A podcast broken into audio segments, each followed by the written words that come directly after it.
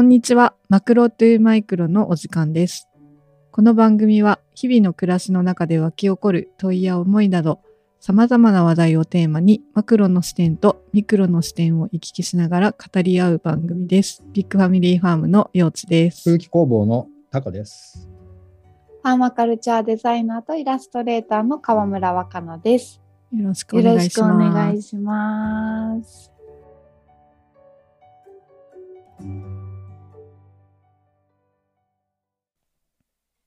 はい、和暦でも2月を迎えて、今日は、放送は如月1日、ね、放送開始、配信開始は如月1日、和暦でいう2番目の月の最初の日、新月。最初の日ですね。西暦でいうと2月の20日。あっという間に春を、立春を迎えてからまあ収録はね、立春迎えたばかりという感じの頃なんですが、ね、時は刻々と過ぎていきますが、今日のテーマはですね、届けたいものを届ける届けたいものを届けるにはそうそう、届けたいものを届けるにはというテーマでお話ししてみようかということになりまして、はい、スリーリングスも富田くんの書いた本を中心に私たちがゆっくりとこう吟味して選んださまざまなアイテムをお届けするということを中心にコミュニティ文化事業ということでやってるんですけど、はいはいそうですね、はいね、若菜さんも最近新しい本を作ったということで、届けたいものができたわけですね、はい、ちょうどねなんかこの収録日が初めてのフォレストガーデン食べられる森の初めての本を入門編を、まあ、ちっちゃい冊子なんですけど出して、でまあ、オンラインでオーダーいただいて、今日が発送日だったのね、この今のラジオの収録前、5分前ぐらいにもうめっちゃ急いでやってて、そう、それもあってね、チェックインの時にね、もう届けたいものをもう思いっきり詰め込んで、物質的にそのね、届けようってしてた時だったから、そう、また本の話もいろいろできたらなと思ってるんだけど、なんかみんなそれぞれ、今日はその、まあ手段はいろんな違えども、なんか届けたいものをやっぱりどういうふうに届けてるかっていうね、テーマで喋ったら面白いんじゃないかっていう話題を今日は話せたらいいかなと思います。うん、冊子もすごく可愛いのができてたよね。うん、ねえ。ねえって、ラジオってさ、面白いよね。なんかこの可愛さとか、この色とか、この手触りとかをどうこう巧妙に口で伝えるかっていうのも見せどころですが、まあ、そういうまあとても素敵な本ができました。そう、若菜さんのね描いたイラストがもう本いっぱいにわーっと描いてあってカラフルでファーマカルチャーの肝みたいなところが詰め込んである感じなのかな、まだね直接手にしてはないので、どんな本か、ね、私も注文しなければと思っておりますけれども、ね、そうやってこう一生懸命思いを詰め込んだ本をですね、こう届けるっていう作業はすごく私たちも私は自然農で野菜作ってるので、やっぱりね、3ヶ月ぐらい一つ一つの野菜を種をおろして育てて、やっと収穫して箱詰めしてお届けするっていう一連の流れが1年を通してね、続くのでやっぱりその発送作業ってすごくなんていうか思いがこもりますね。ね、なんか本当にまあコロナもあってだと思うけど、結構やっぱり配達業者さんがすごく忙しくなるぐらい物がいろいろ動く時代っていうか、まあもともと前からもそうだったんだけど、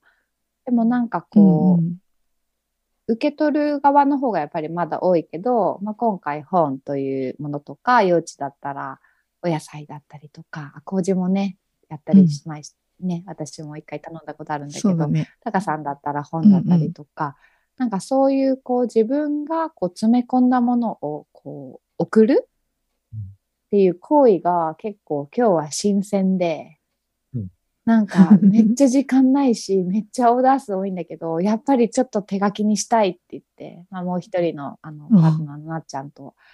やってたんだけど、なんかそういうところとか、なんか本当に自分が直接手渡すわけじゃないんだけど、何かいろいろ思いもなんか乗せて、でなんか配達の人が届けてくれるんだなと思った。すごいなんかじんわりね、なんか感じるなっていうのがすごく今日朝思ってたことですね。スリーリングスもね、一つ一つ送る荷物にお手紙書いてくれたり、私発送作業はやってないんだけど、すごく丁寧にやっていますね。なんか手書きはすごい大事だなと思ってて、なんていうのかな、そのやっぱり行為に思いが宿るっていうのはあるじゃん。祈りとかもそうだけど、その思うっていうことも、心の中で思うこともすごいもちろん尊いし、それでいいと思うんだけど、なんか、それこそ宛名も迷ってて、宛名を書くときに、売主のところにパンって貼れるハンコを作ろうと思ってゴニョゴニョなかなか作んないのね、俺。作るって言った。で、なんか手書きで書くの好きなんだよな、みたいな。で、どっちが正しいとかもないんだけど、なんか自分にとってはすごいそのいい体験があるから、手書きで自分の名前を書いたり、なんか手書きで相手の名前を書いたり、間違えそうになって緊張したりすることをくぐって、その体験をくぐって届けるのがなんか気持ちいいっていうか、その体験がすごいあるから、やっぱついそっちにしてしまうっていうのはあるよね。なんか一筆やっぱ入れたいな。相手の名前をね、その自分の手で書くっていうのが、なんか渡した感みたいな。直接渡せない分、なんかそういう行為の中に、直接手渡すになんか匹敵するものを感じるんだろうね。確かに私も去年一昨年ぐらいまでちょっと一瞬宛名書きをなんていうかな、パソコンでやれるやつ使ってたんだけど、やっぱりなんか手書きしないとその人の情報が体に入ってこないっていうか、何回も注文もらってるのに記憶に残らなかったりするのって寂しいじゃないだから手書きするようになりました、最近。大変だけどね、それだけ発想が多くなると、そうも言ってられなくなるのかもしれない、けどね。できる限り、自分の体でできることはやりたいなっていう。なんかそういうもののね、届くっていうのももちろんあるし、なんかまあ私たちがやってるこのラジオって、まあ時差はあるけど、もちろん収録の時と配信の時差はあるんだけど、でもこの生身の直接の声を届ける、まあ騒音も含めて、なんかその聞いてくれる人にダイレクトに届くっていうのも、なんか面白い行為だなっていうか、まあ、編集とかできないからさ、喋ってるところは。だけど、でもなんかその生の声ちょっと噛んじゃったりとか、なんかちょっと聞こえてほしくない声が入ったりとか、わからないけど、なんかそういうようなこともありつつ、でもなんか自分の体から出た声がそのままなんか、まあスマホで聞いてる人もいるし、PC で聞いてる人もいるんだけど、その機械を通してこう届けれるっていうのは、すごくいいなって思ってて、でも自分の声は聞いてないんでしょ。聞いてないんだよね。だからこの前聞いたよって何々言ってたねって言われたんだけど、結構収録日がまで1ヶ月時差あるじゃん。だから、ね、あるよね。え、あ、そうそうそうみたいな、なんかすごくこうそういえばみたいな、なんか最近やっぱりこうなんかちょこちょこ周りで聞いてくれる人が増えてて。で結構この3人のなんか喋ってる本人は分かんないけどさ、割とうちら喋んのゆっくりなのかな、うん、なんかすごい癒しですって言われて、なんか落ち着くとか言われてでも言ってる本人はさでもなんかめっちゃスイッチ入ってる男の人面白いねって言ってたから、あ、タカさんのことだと思ってなんか暦の話聞きましたとか言って若い男の子が言ってくれたんだけどさ、多分タカさんのこと初めて知って面白いとか言ってた。聞いてるかい？聞いてるかい？聞いてるかい？暦オタクだぜ。そうだから和暦のこととか月暦とか暦についてのこととかも多分初めて聞く人が多分すごく私の周りには多かったんだよね。で、なんかそれも嬉しくて、なんかいいですねみたいな感じで。なんか多分こう新しいカルチャーに触れるで、結構ここで話してることって実体験が多いから、なんか別にまあこの本読んでこう言ってたよとかいうのももちろんあるんだけど、でも基本的になんか感じたことをすごい伝えるから、なんか受け取ってもらいやすいのかなって思ったりとか、あとはなんか最近前回もちょっと話したけど、私の鎌倉の友達で、名前出しちゃうけど、長谷の方でね、すごく素敵なね、日本家屋で手ぬぐいカフェをやってる一芸屋さんっていう、一花屋って書いて一芸屋って言うんだけど、上里子ちゃんって子がいて、で彼女はまあ、本当昔から私がすごい尊敬してるアクティビストって言ったらちょっとなんかちゃうわって言われるかもしれんけど、活動家で、それこそまあ政治的ないろんなアクションもしてるんだけど、でも暮らしすごくこう手仕事だったりとか、まあ、発酵だったりとか料理だったりとか、なんかそういうことをすごくこう伝えてる人で、めっちゃ面白いんだよね、なんか発想とか話すこととかやってることとか、でまあ盆踊り、鎌倉の盆舞を立ち上げた人の一人でもあるんだけど、まあその、盆踊りの仲間の、まあ、私も知って桜子ちゃんと、あと最近盆踊りの、映画を数年前に撮って今結構全国上映してる人と、なんか3人でラジオをするみたいな話になって、で、なんか私とか、ようちとか、タカさんがこうやってずっと新月満月で配信して、結構定期的にもう1年以上続けれてて、どうやってやってんのっていう話をちょっと前聞いてくれたりして、でもそれってすごくなんか、やっぱ私たちのラジオを、存在を知ってて聞いてて、で、まあ彼女たちもラジオが生身の声をもっと届けたいっていうか、その盆踊りだけで伝えられないこともあったり、日々のこととか、そういうことを、まあ改めて文章っていうよりもやっぱラジオなんだよねって、生の声で届けたいんだよねっていうのをすごく言ってくれて、なんかそういうこうやっぱラジオでやってみたいとか、なんか実際にこう続けれてるっていうのも私もすごく大事だと思うから、このマクロトゥマイクロの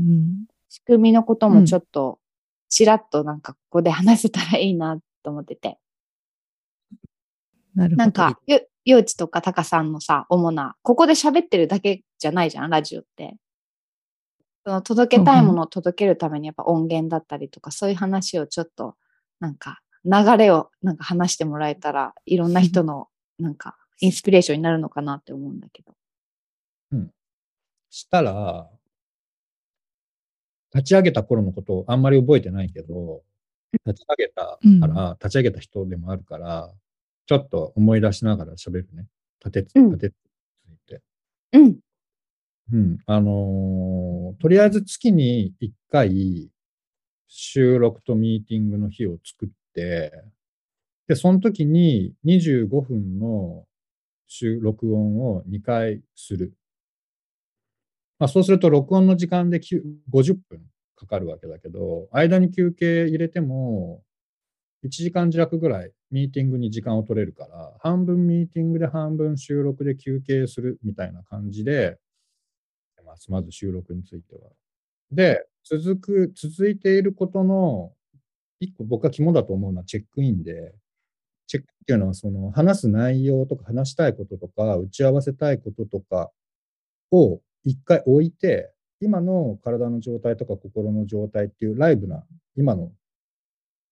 ことをシェアし合う時間を必ず最初にとって、で終わりも終わりの時間っていうことを踏まえつつもそれをしています。うん、チェックインね。で、それがすごく重要で、それは結構 NVC 放送事故かもしれない。もしかして高さんの Wi-Fi が止まったかもしれないから、そのまあチェックインの大事さを多分高さんが伝えてくれようとしてたんだけど、まあその今の状況とか今の自分の状態を話すっていうことは、その NVC っていうキーワードが出たんだけど、ノンバイオレンスコミュニケーションって言って、まあ、非暴力コミュニケーションとか共感コミュニケーションって訳されるんだけど、本当にそのニーズベースで、その人は何を望んでいるのか、私は何を望んでいるのかで、あなたは何を望んでいるのかで、表面的な会話っていうよりもすごくこう自分の欲求とかいろんななんかに基づいてつながるっていうところだから、なんか今日その、ね、例えばだけど今日朝じゃないや、ラジオ2時から始めたんだけど、その前に私5分前にものすごく忙しくて、もうふたしてて、やっとたどり着いたみたいなところがあって、でも知らないじゃん、陽一も高さんも私の状況、でもそこで実はなんかめちゃくちゃこれ結構忙しくてすごい大変で、なんかめっちゃそわそわしてるんだよねって最初になんか伝えることで、陽一がこう理解してもらったりとか、なんかタカさんが理解してもらったりとか、なんかそういうところからこうスタートして、で、私は今日はちょっとこの時間を休息だと思ってラジオ進めたいんだって先に言えると、めちゃくちゃ安心の場が生まれる。だから今日はどうだったっていうよりかは、なんか本当に自分の状態を話して、そこでなんかちょっとずつ信頼関係が深まって、なんか話せるのかなっていうところが、まあチェックインの面白いところかなと思います。ということで、タカさんが一旦電波がなくて抜けてたけど、私その間に NVC のざっくりとした説明をしましたけど、パスし返してもいい？タカさん。はい、素晴らしい。多分ね、僕ね、消えたもんね。終了ボタンを押しちゃったんだよね。マジで焦るね。あ、違うか。わかんないな。わかんないけど、まあ、戻ってきたね。よかった。やっぱりチェックインの重要なところは、つながりの質を高める、NVC の目的っていうのは、つながりの質を、なんか、あるがままに自然に貢献をし合える関係性を育むっていうのがあって、そのために今の緊張してる、リラックスしてる、前のめり、疲れてる、とかそういうことをシェアし合うっていうのがちょっとしたことだけど、すごいやっぱり継続をしていける関係性ができるっていうベースかなと思って、そこはすごく意識的にやってるよね。で、あとは僕が思ってるのは、やっぱり反復性のある、反復っていうのはノリができるっていうことがすごい大事だと思ってて、なんかこう、月に1回2時間ずつそれぞれ時間をとって、で大事なのはメッセンジャーとかスラックとかで収録日を決めないで、このログインしている時に決めないと、なんか一回決まんないともうずっと決まんないみたいになりがちで、それはオンラインプロジェクトあるあるなので、もう必ず次回の予定を決める。今決める。これは結構コーチングとかファシリテーションの基本で、フューチャーページングって言って、次のページに書き込んでおく。もう予定を決めといて閉じるっていう大会をね。それはまあテクニカルにやってますね。そのチェックインとフューチャーペー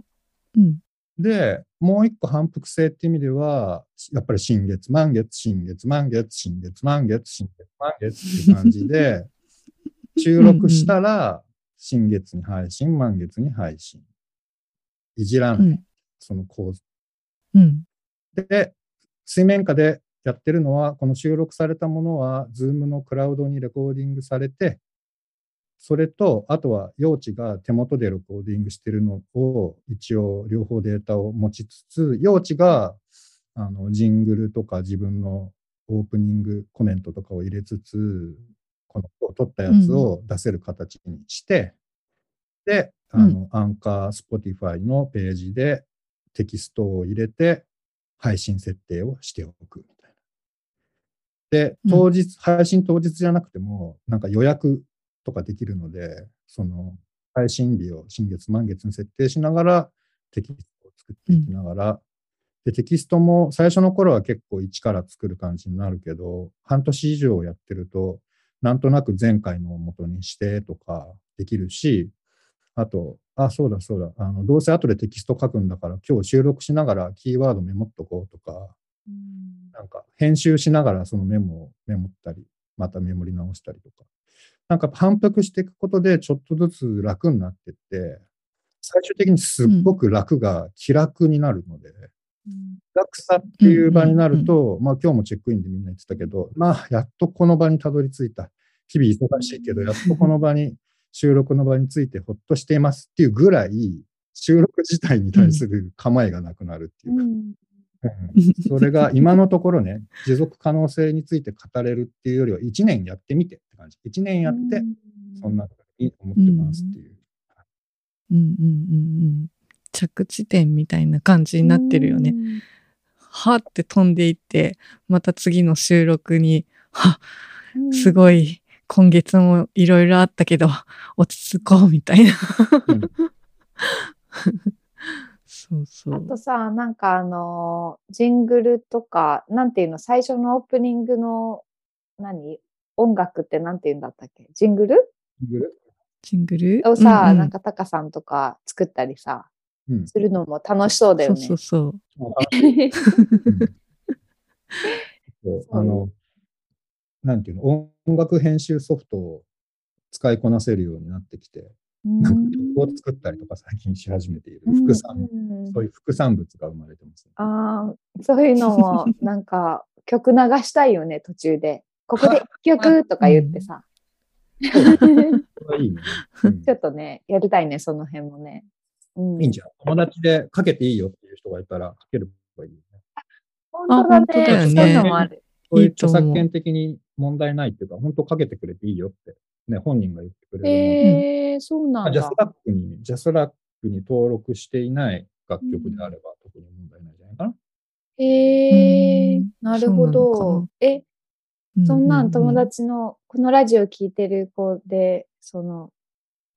めっちゃ私かけたい曲いるから、そういうのも、後々やっていきましょうかね。ね、いいんですか。なんかラジオっぽく仕上げるなら、このイントロでいつも私か若菜さんが言ってる、その番組を説明する。今回、こう、初めて聞いた人にも、この番組がどういう番組かっていうのを、こう、短くまとめたような、オープニングのトークと名乗りがあって、で、最後、私が今から言うけど、エンディングのこの締めのご挨拶みたいな型を作っておくと、なんかこう、番組として形が作りやすいかなと思います。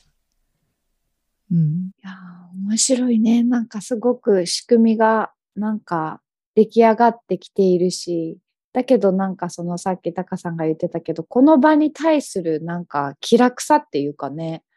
なんかすごく生態系に支えられてる感があって。そうだね。いや、それはさ、僕は思うのは、やっぱり、おかげさまっていう、生態系のおかげさまっていうかさ、まあそれはある意味で、僕らの今ある矛盾っていうかさ、両方の世界、すごいこう自然にあるもの、近くにあるものを使って生きていきたいっていうのと同時に、つながりたいっていうところで、やっぱりすごくそのテクノロジーとかネットワークの恩恵があって、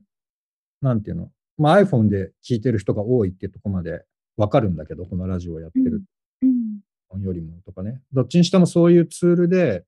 聞くっていうことが日常の中に入っている人が本当増えたおかげで、僕たちがこうやって収録して配信しても、ガーナとか、ロシア、カナダ、日本、東京、愛知、神奈川、いろんなところのね、人たちが聞いてくれてる。テキサスの知らない街の誰かとかね。はい、なので、やっぱりそのおかげでできている、その生態系のがあるっていうね、うん。うん、おかげさまだなと思いますよね。ラジオやってみたいなという人がいたらぜひやってみて、やり始めましたとこうお知らせいただけたら私たちも聞いてみたいのでぜひ教えてください。はい今回も最後までお聞きいただきありがとうございました。番組への感想、質問、こんなテーマで話してほしいなどinfo@3rings.shop へ皆様からのお便りもお待ちしています。ではまた次回満月にお会いしましょう。ありがとうございました。ありがとうございました。